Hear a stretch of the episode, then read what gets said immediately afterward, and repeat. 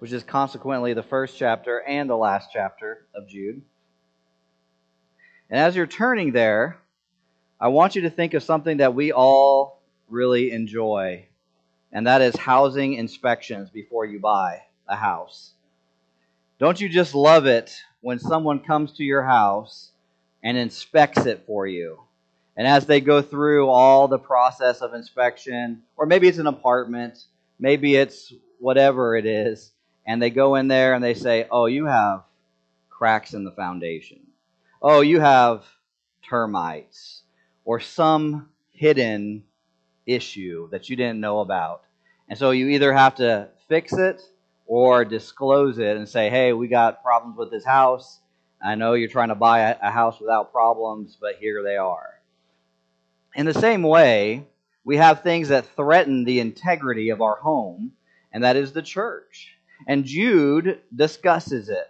And he doesn't want to. He doesn't want to be that inspector that goes to the owner and says, by the way, you got this problem. But he has to. He says, this is necessary. I have to write to you about this. And, and I kind of go on both sides of this spectrum. There's a spectrum here. And one side is, I just don't want to think about it. If you ever have a check engine light go on in your car, sometimes you're just like, I hope it's just the gas tank thing and that's it. I don't want to think about it. I just want to drive. Or I'm like, what could it be? And I begin to contemplate. And we have the same thing with false teachers.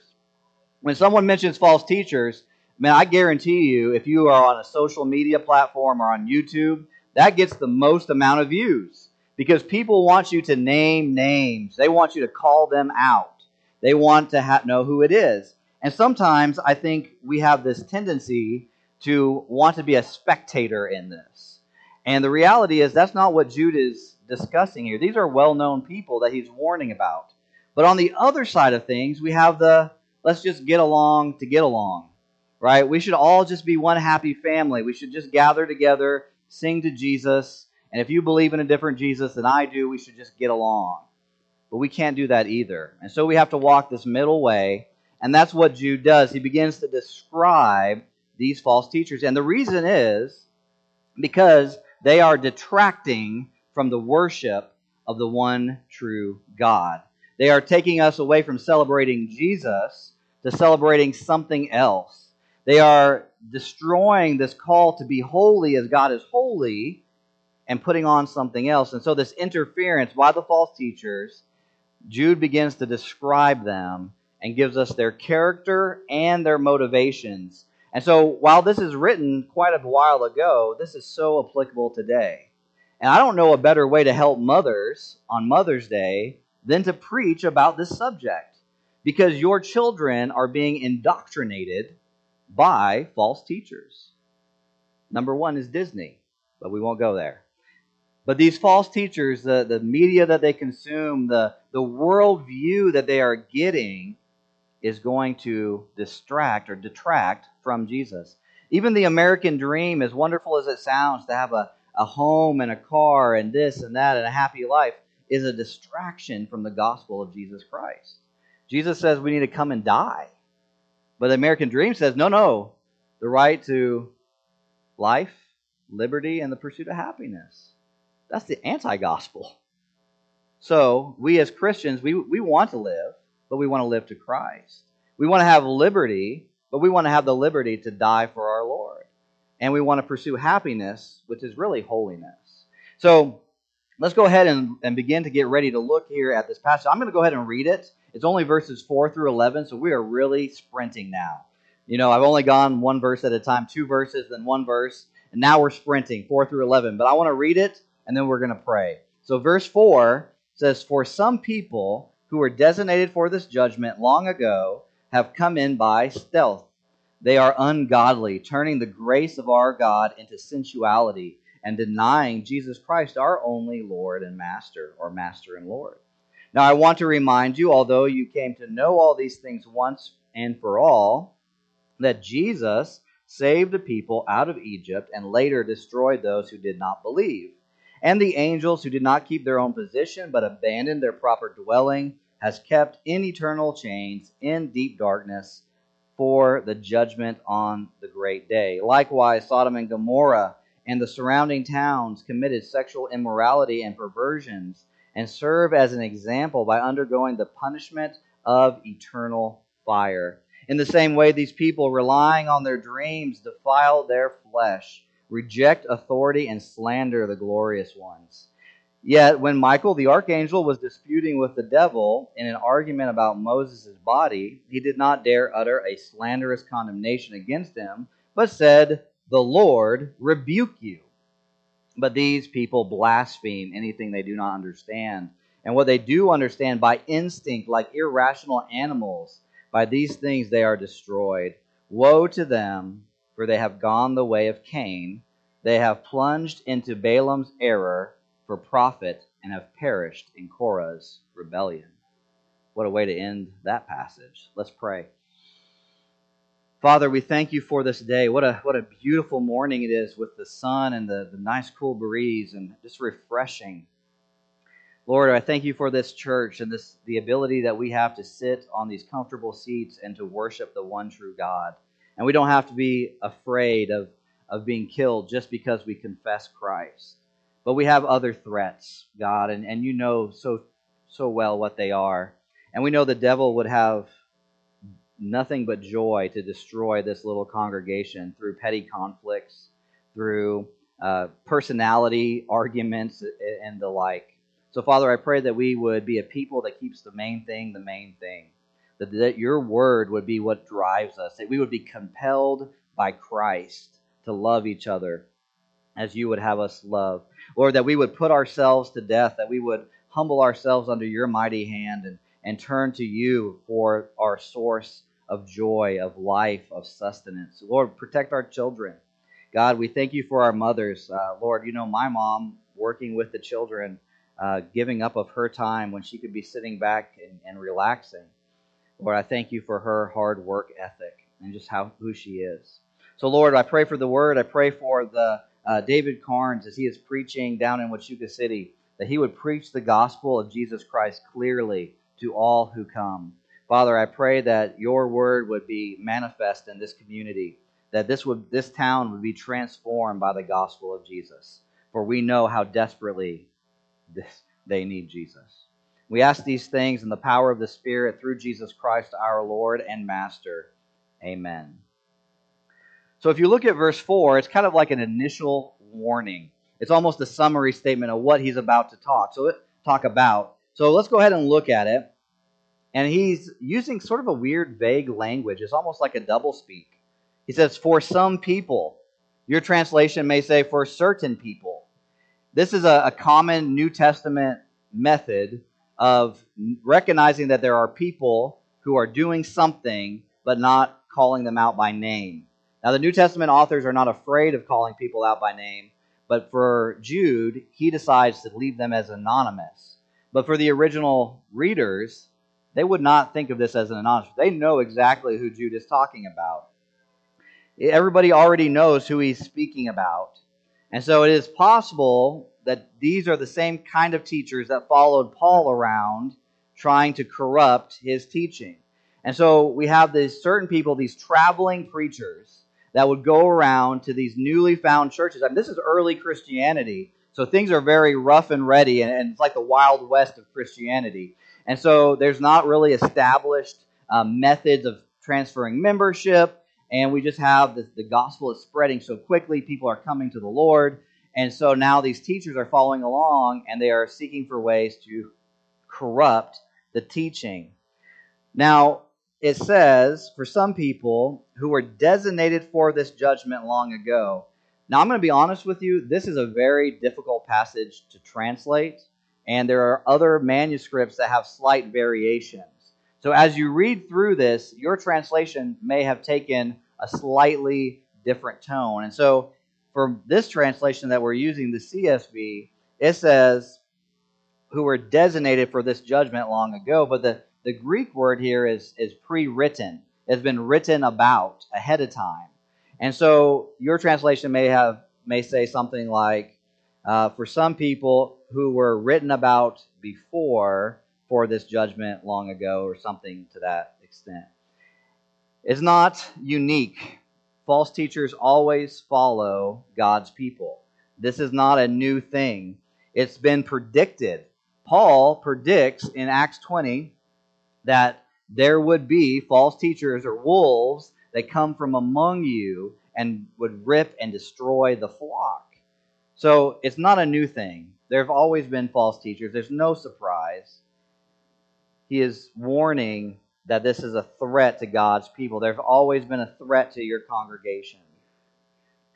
The character of these people are that they are sneaky, have come in by stealth. They are like heretical ninjas. They are sneaking into your congregation. They don't walk in the front door and say, Hey, I just want everyone to know I'm a heretic and I'm here to teach you this. No, they, they sneak in, they, they get into a teaching position in the church, or they find a way to kind of have some influence, or they create factions. They get a team on their side so that they can fight the other. Right? They're, they're very sneaky. And so they are coming in by stealth, and they are ungodly. These false teachers have an agenda.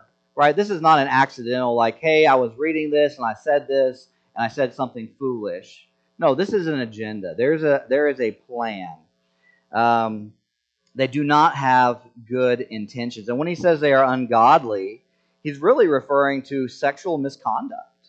These people are very um, sexual or sensual in their conduct, and they are they they get rid of the basic morality that the Christianity has been teaching. They don't have this um, this good intentions. So they outwardly they look like Christians, right? They they speak like a Christian, they look like a Christian, they act like a Christian generally on the surface, but underneath they have what big teeth they have. What big claws you have. Right? Just like little Red Riding Hood said to that wolf that ate her grandmother. Right? They look like grandma, but underneath they are ravenous wolves.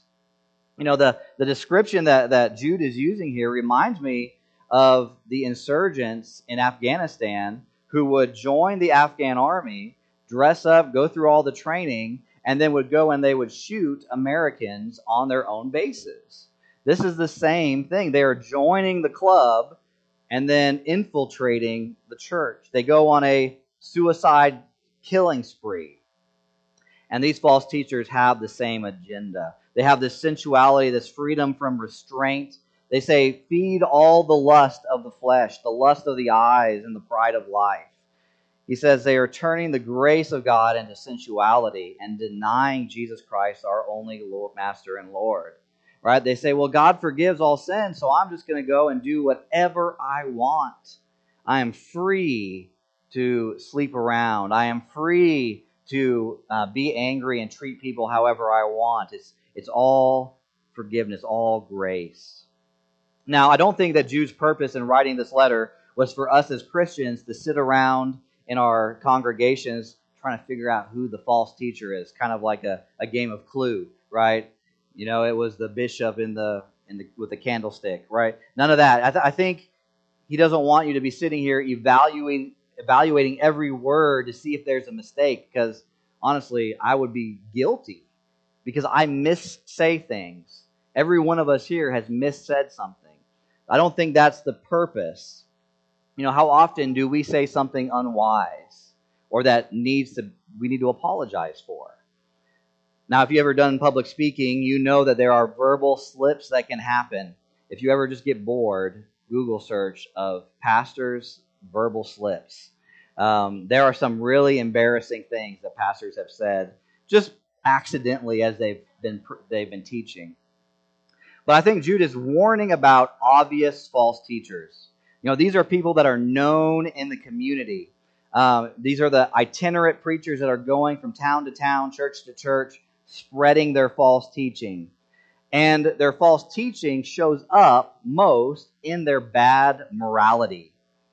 They were rebelling against God. The way they were living sets the standard not too long ago, there was a family that I was really investing in and encouraging, and this was this was many years ago in another town in another state that you don't even know.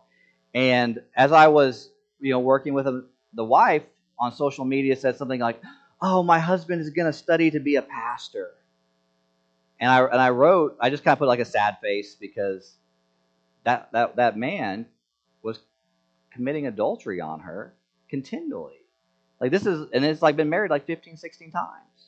And so I just put a little sad face, like, oh, he's not Rita. And she wrote me, she's like, why, why are you putting down my husband? And I said, I said, I'm not putting your husband down, but his character doesn't match the gospel that he's supposed to go and preach. He hasn't had enough time between his conversion and his call to pass Roman. And then later I found out they got divorced, I guess a couple months later. Right? So we, we want to recognize that our character follows our preaching. We don't want our competence to outrun our character. Right? We don't just because someone's gifted at speaking doesn't mean that they should be up speaking the gospel of Jesus Christ. Their their character matters. And these people though were rebelling against God, right? He says they are denying Jesus Christ, our only master and Lord. And I don't think that that was a denying in the sense that they wore a placard that says we don't believe in Jesus, but I think it was by their sensuality and their actions they are denying what Jesus taught. And so we have that today. There are people and organizations that do not fall under any church authority, and they produce tons of material and teachers, and then they go into these churches and they ravish them and they destroy them with false teaching. Now, I'm not saying that just because an organization has church oversight is, makes it always correct, but I, I do say that that has been a design that God has is that the local church has to have ministry that flows from it, and these parachurch organizations need to fall under the authority of a local church. There needs to be someone who knows you. A really big example of this in the last few years is Ravi Zacharias. He was a well known apologist. Uh, he went around the world teaching apologetics and, and teaching people how to defend the faith. And he built his whole ministry around his name but we found out later that there was no local church accountability. No one was holding him accountable. And he was going around getting sexual favors from women. And he had several massage parlors that he owned and required special favors for that. And this is a man that has gone around and really shared the faith. But he had no oversight. And we see that over and over. And, and his, his doctrine was generally solid, right? He wasn't doctrinally way off. But he destroyed, he put a black eye on the bride of Christ because of his character, his immoral behavior. So we see this here is that they are they're acting. But I don't want to go too far into application because we need to see what else Jude is saying. So let's go ahead and turn to verse 5. See how fast we're moving? Jude gives us three historic examples of false teachers and then their punishment. And they're very solemn examples. Jude is not pulling punches, right? He's not giving silly examples, he's giving serious ones. And they are example uh, examples of biblical judgment. So the first historical example in verse 5 is that of Egypt. Now I want to remind you, although you came to know all these things once and for all, that Jesus saved a people out of Egypt and later destroyed those who did not believe. Did you you guys confused about that statement? Anybody confused? Raise your hand if you're confused. I won't embarrass you, I promise. Jesus saved a people out of Egypt and later destroyed those who did not believe. I don't know about you, but in Exodus, does anybody read anything about Jesus? So what is Jude doing? Jude, you don't know your Bible so well. I know you're the brother of Jesus or the half brother of Jesus, but you don't you don't really know what you no, he's doing something purposeful. Now remember, Exodus and Egypt and the Jews being given a way of escape is a defining moment in their history. If you read Numbers 14, Exodus 32, but then Jude says that Jesus saved them.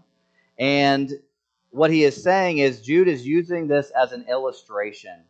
Now you can see how he's connecting the physical salvation from bondage in Egypt that God saved the people from from Egypt, and then now their spiritual salvation from the bondage of sin that Christ saved us from. Jude is so for for one thing, we have the Trinity, and we believe that God the Son was there. But the second thing that we want to point out is that Jude is here making an illustration. he's making a point. He's connecting the physical salvation of the Jews to the spiritual salvation that we have purchased in Christ. And so he's tying these both together and pointing to the fact that we are saved through Jesus Christ.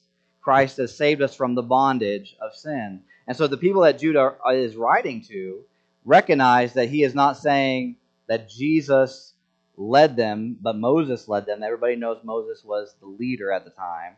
But what he's pointing out is that Jesus is the Savior from bondage. And so he's connecting these two things. And there have been some scribes who have tried to adjust this a little bit and just change Jesus to Lord. But I think Jude is very intentional about including Jesus here. And so he's pointing out that the Israelite congregation that was there, that was in that group, they did not trust the Lord for salvation and were destroyed. Do you remember how many times a plague was sent upon the people of Israel because of their unbelief or their rebellion against God? Man, I don't know of a more annoying and stubborn people as I read through Exodus and Numbers.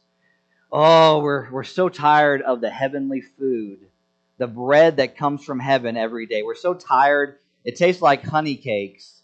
I'm so tired of it my son today, this morning, we were driving to the donut place and said, I don't like donuts. They taste disgusting. I'm like, bro, I've been on a diet for like weeks. Like, I would love a donut right now. But that's the same mentality, right? We're like, oh man, we're so tired of this sugar, sugary deliciousness that comes from the sky that's sustaining us. We want meat. And God says, okay, you want meat? I'll give you meat.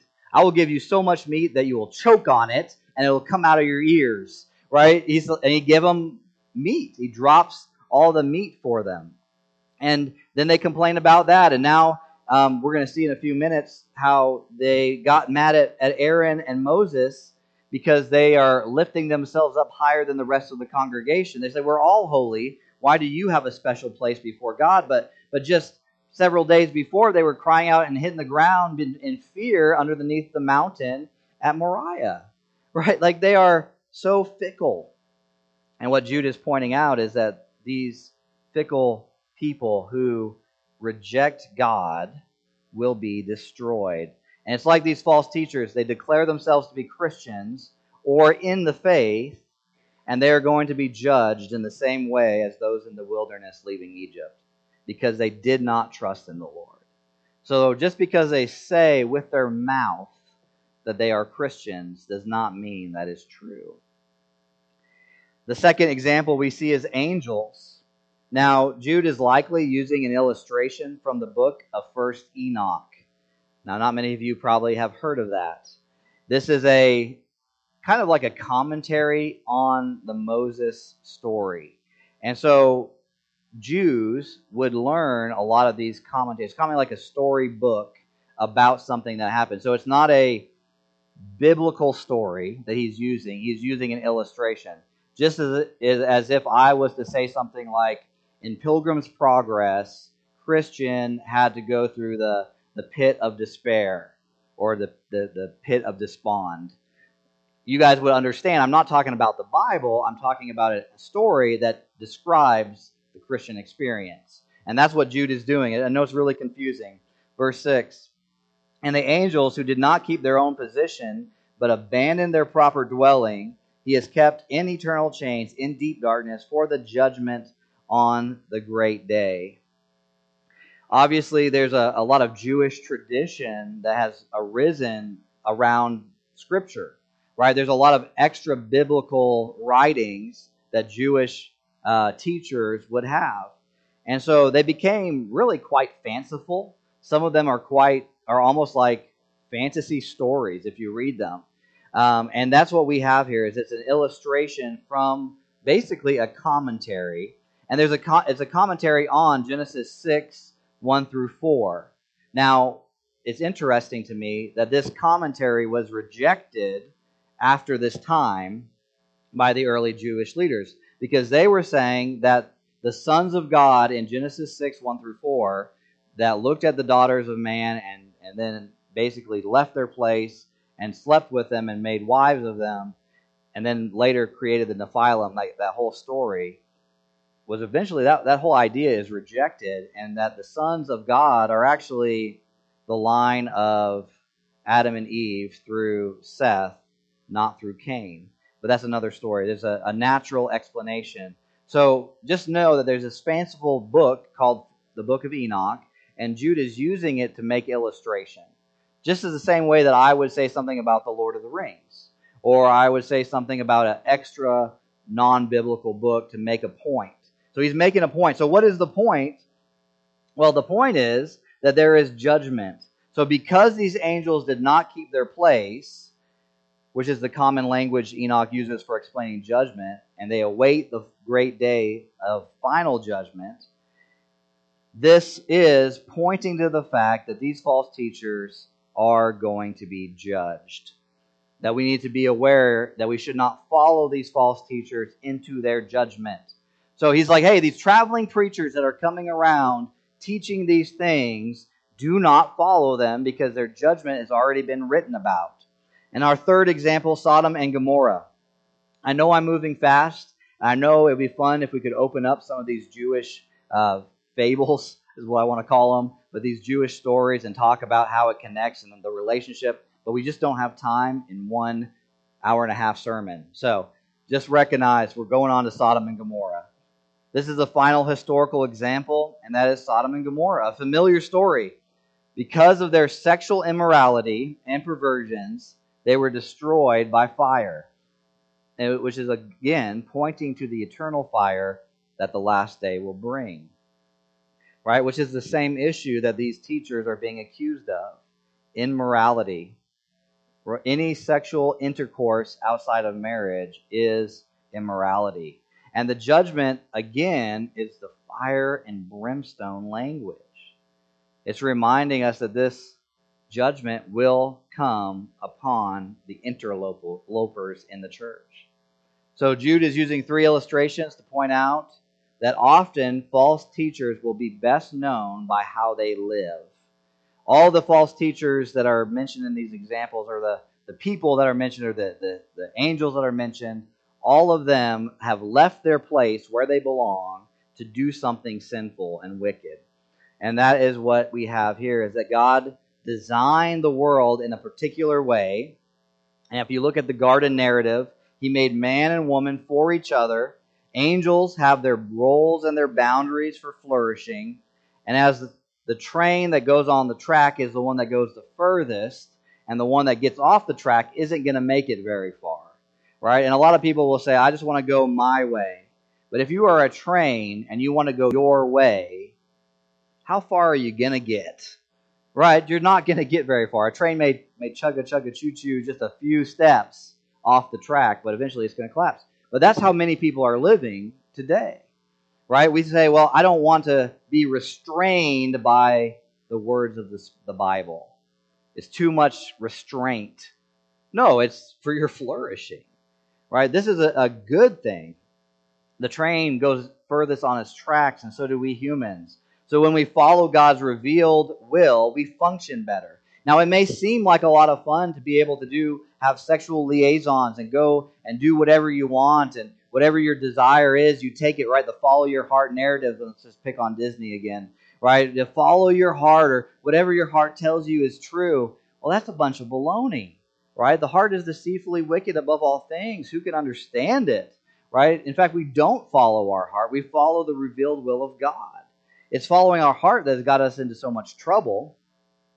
And so angels have their boundaries, humans have their boundaries, but these false teachers are teaching things that are counter to the God given boundaries that we have.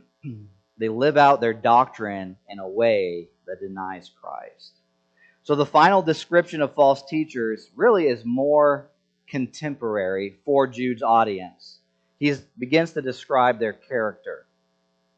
And that's what 8 through 11 does. 8 through 11 describes these false teachers. And this final portion of our text is how we understand what Jude's application gets to. So he's using the historical evidence and his illustrations and begins to really expound. And we're going to see a lot more down the road next week. cliffhanger, but we're going to see a little bit this morning. So, he transitions by saying, in the same way, look at verse um, 8, excuse me. In the same way, these people, relying on their dreams, defile their flesh, reject authority, and slander glorious ones. The first description of these false teachers is that they are blasphemers. They do the same things that the people of Israel did when they rejected God. They do the same thing that the fallen angels did when they left their place in heaven. They do the same thing that the people of Sodom and Gomorrah did when they wanted to sleep with Lot's guests. These false teachers have a particular motivation. And he starts by saying they rely on their dreams. Now, this is a term that's used positively in the New Testament, right? We talk about God having given dreams and prophecies in the New Testament for the furtherance of the gospel. In fact, Acts 2:17 and Joel 2:28, dreams are sent by God as a form of revelation. But here, it's negative. Why would that be? We know that these false teachers, these false prophets, they're claiming divine revelation either through their dreams or personal revelation. And it says it leads to this it defiles their flesh, rejects authority, and then slanders the glorious one.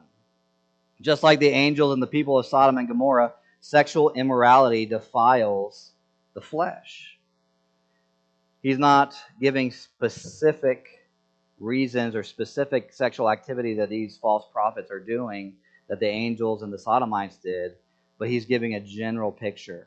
He says they reject authority. These false teachers or false prophets reject not only human authority, such as the church leadership, but they reject God's divine authority as revealed in his word.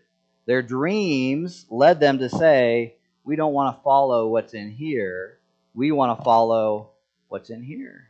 Follow your heart theology. They didn't even have Disney. So it must be an age old problem. The early church struggled with this reality. So here we go. Ready for some controversial stuff that you can throw rotten tomatoes at me later? Send me nasty emails.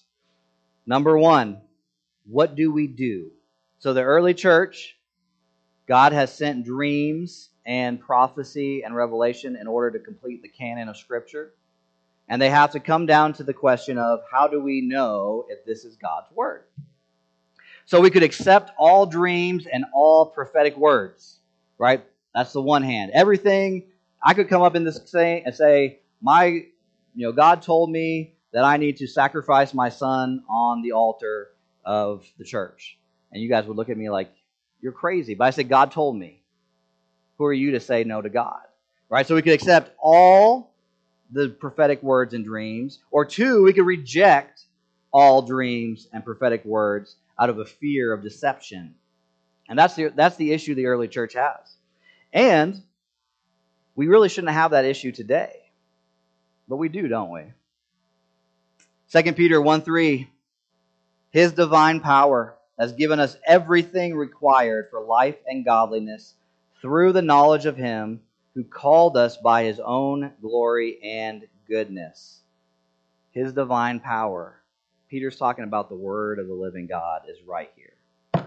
2 Timothy 3 16 through 17. All Scripture is inspired by God and is profitable for teaching, for rebuking, for correcting, for training in righteousness so that the man of God may be, listen to this, complete, equipped for every good work. Now, I personally believe that we have everything that we need in God's Word. I don't need special revelation to live my life. I don't need secret dreams and prophecies to, in order to follow my, my Savior and my Lord. In fact, we see the people that follow dreams and prophecy in the book of Revelation they're handing their crown over to the beast. They're the ones that are going across the open Euphrates River because it dried up. It looks like a great place to, to cross over. and they're destroyed in Armageddon. So, how do you know God is speaking to you? How do you know that this is a dream from God and not the quiche that you ate last night? Right? How do you know? You don't. When, when the Holy Spirit speaks in the New Testament, it's always verbal with words. There is no secret utterances. So, what do we do with dreams and prophecy today? Well, I like what John Owen said. He said, if private revelations agree with Scripture, they're unnecessary. And if they disagree, they're false. So if they agree, if you have a private revelation, if you have a word from the Lord, and it agrees with this, that's not necessary. But if it disagrees with this, it's a lie. God doesn't lie. And, and I'm going to be honest with you, this is an issue I think that's going to become more and more prominent in the church. How do you know which of your dreams are from God? We don't see that problem in the New Testament and the Old Testament. They knew what was from God and what wasn't. There was no mistakes. It was not subjective. There was no feelings. There was no doubts. This is a word from the Lord. What about the voices in your head? How do you know if it's God? You know, it's alarming to me how many people are comfortable speaking for God. In the, in the Old Testament, if you spoke for God, if you were a prophet and you did not speak from God accurately, you would be stoned to death. But today we have people wandering around saying that they speak from the Lord, they got a message from God, and then they're wrong. And I'm not picking up any stones, but I don't want to listen to them anymore. They should never teach again. In fact, I got an email a few months ago, and I get these emails. I don't understand. Maybe you just they Google pastors and they just send us emails. I, he get he sent me a prophecy, and I said, okay, delete, trash. Then I got a second one about a month later. Oh, uh, I retract that prophecy. I made a mistake. I was like, wait, I gotta go back and read this. So I went back, and he predicted like you know the world would be overcome and Trump would be president again. Or, I don't know, like the next month Trump would be the president. I, I don't. It was weird, and he had like dreams of angels and fire and burning, and I'm like, okay, cool. And then he so he wrote me that, and then he said, "I'm sorry, I made a mistake. That didn't happen." So I wrote him back, and I said, "You know, Deuteronomy 18 is very specific about what to do with false prophets. That we need to stone them." I said, "But also." I didn't say I was going to stone him. I said, but second, I said, it even says if we don't stone him, we are not to listen to you ever again. I said, you need to pack up your prophetic ministry. You need to repent before the living God for misrepresenting him and you need to turn from your wickedness and find a solid church. And he wrote back and said, Well, my God says there's no condemnation to those who are in Christ Jesus, and I have a second prophecy for you. And of course, it was like a condemning me because I was a false teacher, right? Uh, because I called him out for giving a false prophecy. And and I'm gonna be honest with you, I got I I really trust a lot of men in the in the faith, but I got an email from a guy about this dream and maybe you got the same email. There was a guy when this COVID stuff was happening, when everybody was all disgruntled with the Trump Biden election, January 6th, all that stuff. And he said he had been having dreams for so many years or for so many months that this is what was going to happen. There would be insurrections and there would be masks and there would be, right? And so he said, you know, over the last year, he has been keeping it quiet because he didn't want to be a false teacher. But now he's come to the open, right? And he's going to tell us everything. And by the end of, I think it was two years ago, this was going to happen. We were going to have a civil war. We were going to have bodies in the street. Tanks were going to be rolling over buildings in America and all this. I have not seen the email retraction from that man. In fact, I know he's still in ministry. So, why do we rely on dreams and words in our head that are so subjective and full of doubts. And why do we speak for God? Why do we feel comfortable saying, I'm speaking for God? From their private revelations. I mean, how many of those are false and don't come true? Wouldn't it be better? Would it not be better to just trust God's inspired word? the word that is inspired by the Holy Spirit. The Holy Spirit inspired. If you if you want to hear God speaking, read the Word of God. And as somebody much cleverer than me said, if you want to hear God speaking verbally, then read the Word of God out loud, right? Like, this is the Word, like, He has inspired this. This collection here is true. This is how we know what God wants in my life. This is it. I don't need God to tell me if I need to make a left or a right turn at every stoplight or what color socks to wear. Right? This is the word of God. This is what he how he leads us. I heard a joke recently because I like jokes about a farmer who was looking up into the clouds and he saw a vision in the clouds and it spelled out GPC. You know, he's laying back on his back and looking at this cloud and he decided this is what it meant. Go preach Christ. So he left his farm and he went to preach. Many years later, and many, many failures later, he dies and goes to heaven. And the farmer asks God, Why did I not succeed in what you told me to do? God replies with, I told you GPC. And he looks at him kind of quizzically. He says, Yeah, go plant corn. Right? It's funny, but it's sad because we don't need special revelation to do what we're supposed to do already. We have all that we need. God is not a God of confusion. He's not trying to trick you. He's not trying to have you be confused as to what the truth is. Guys, I'm so serious about this. The Word of God is what we need to make all of our decisions from. And if He doesn't want you to go that way, guess what? He'll chop your legs off. He will stop you. You will not thwart God's will. If you are obedient to what He has revealed in Scripture, you will not be outside of God's will. I, I don't know how many people I've counseled where this has been the core thing. God told me I need to go to this college program and get this degree and get this. I said, God came from heaven to tell you that. And they say, yes. There's no arguing with that. But the sad thing is, it was a complete train wreck for them. I said, You have neglected your responsibilities as a mom to go and chase this thing that you said God told you to do. But God called you in His revealed scripture to do this.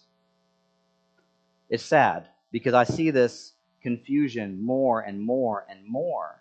If we would just know this, you can be happy in what the Lord has revealed. You don't have to know, you don't have to question. It's very clear what He's revealed in these 66 books. I've like skipped ahead in my sermon because I got so excited. So the trouble is, we do not know if it's our imagination, what we ate for dinner last night, or the medication that you're taking. Many Christians have become so superstitious that I have a hard time distinguishing between pagan, animistic practices that I've seen in some tribes in Africa and in South America. That's what the pagans do. They rely on dreams and these special feelings to determine what is right and what is wrong. And that's what we have in America. Now, I want to pick on football really quick. Who here has a favorite jersey and a favorite place you have to sit on your couch in order for your team to win? Right? We have superstition, right? You always wear the same underwear during the soccer season or the football season, right? Like there's certain things what we do that's so superstitious. It's so animistic. So what's the solution? If private revelations agree with Scripture, they are unnecessary. And if they disagree, they are false. Stick to the sure word of God. I would be very leery if someone comes to me and says, I had a dream and this is a prophecy about the future. I would say, okay, let's wait and see what happens. And if it happens, I may I may take your word for it. But if it's like super vague, like one person, a white man with gray hair will become the president in the next 20 years, I'm going to be like, yes, we've had white presidents for the last. So, you guys get it. All right. Jude accuses the false teachers of acting on the basis of their personal revelation and then engaging in sexual activity, rejecting authority and their private revelation. They said that what they dream about is more important than this. They slander the glorious ones. Now, here we go again. Jude is giving weird illustrations. Um, we're going to move fast. This is once again an example from outside the Bible. Jude is using this book of Enoch or the Testament of Moses. In fact, we don't even know what book he's using or quoting from because we haven't found it. There are similarities, but we don't know what it is. And so here in verse 9, It says, Yet the, the Michael the archangel was disputing with the devil in an argument about Moses' body. He did not dare utter a slanderous condemnation against him, but said, The Lord rebuke you. Michael the archangel kept his position. He did not step out of his role and judge the devil. He left that up to God. He stayed within his boundaries. He's an example, a good example of what Jude is trying to point to. The false teachers in verse 10, by contrast, are blaspheming anything they don't understand. They are like animals and they are unspiritual. Instead of being wise, these false teachers and prophets are claiming to be wise, to have spiritual understanding. They're actually like animals. Right? Animals rely on instinct. Animals follow their heart. They move based on how they feel. Do we not live in a feelings driven society? I don't love that woman anymore, so we're just going to get a divorce. It doesn't matter that I made a covenant before the holy and perfect God, or I don't feel like being kind, or that person is toxic. That's a new one, right? That person is so toxic, we just have to avoid them. Jesus died for the toxic people. Jesus touched the toxic people, right? Anyways, you guys get it. Then we have three more illustrations. Man, Jude loves threes. I'm going to move so fast. Cain, Cain did not rule over his own desire, but he murdered his brother. According to Jewish tradition, Cain taught others to sin as well, and that's what we see in his children and grandchildren, which led to the flood.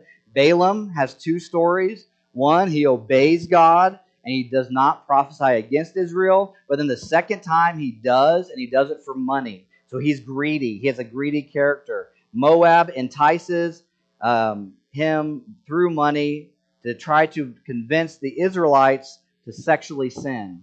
So he's an advisor to Moab who was trying to fight the Israelites to try to help the Israelites go into sexual sin. So Balaam's error is proposing moral entrapment for profit, which is what these false teachers do. Korah's rebellion. Man, this is a fascinating story. I just read it in my reading plan, but number 16. Korah comes into Moses and Aaron and says, Why do you think you're so special? We're all Israelites here. We're all special. And then God opens up the earth and swallows them up and burns everybody up. And there's a huge thing. And, and, and Moses hits the ground when God says, I'm going to destroy the Israelites. Moses hits the ground and says, God, don't destroy them, even though they're, they're berating me and threatening me. And God says, Okay, I won't do it. And so he destroys Korah and the rebellion. Then the people the next day are like, You're killing everybody, Moses. We're angry at you. And God's like, I will destroy them all. And Moses once again hits the ground, says, God, please don't do this. And God lets him live. Korah disputed authority and then was destroyed.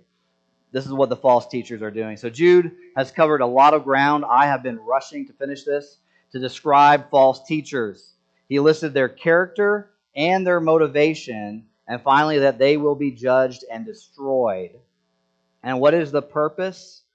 Because they, dis- they detract from our Lord Jesus Christ, our one hope for salvation. Any attempt to diminish Christ should be rejected. There's been a massive, in the last 80 to 100 years, a massive push to emphasize the Holy Spirit.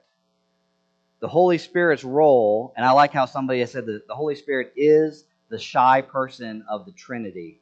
His, his job is to point to Jesus Christ, not to himself.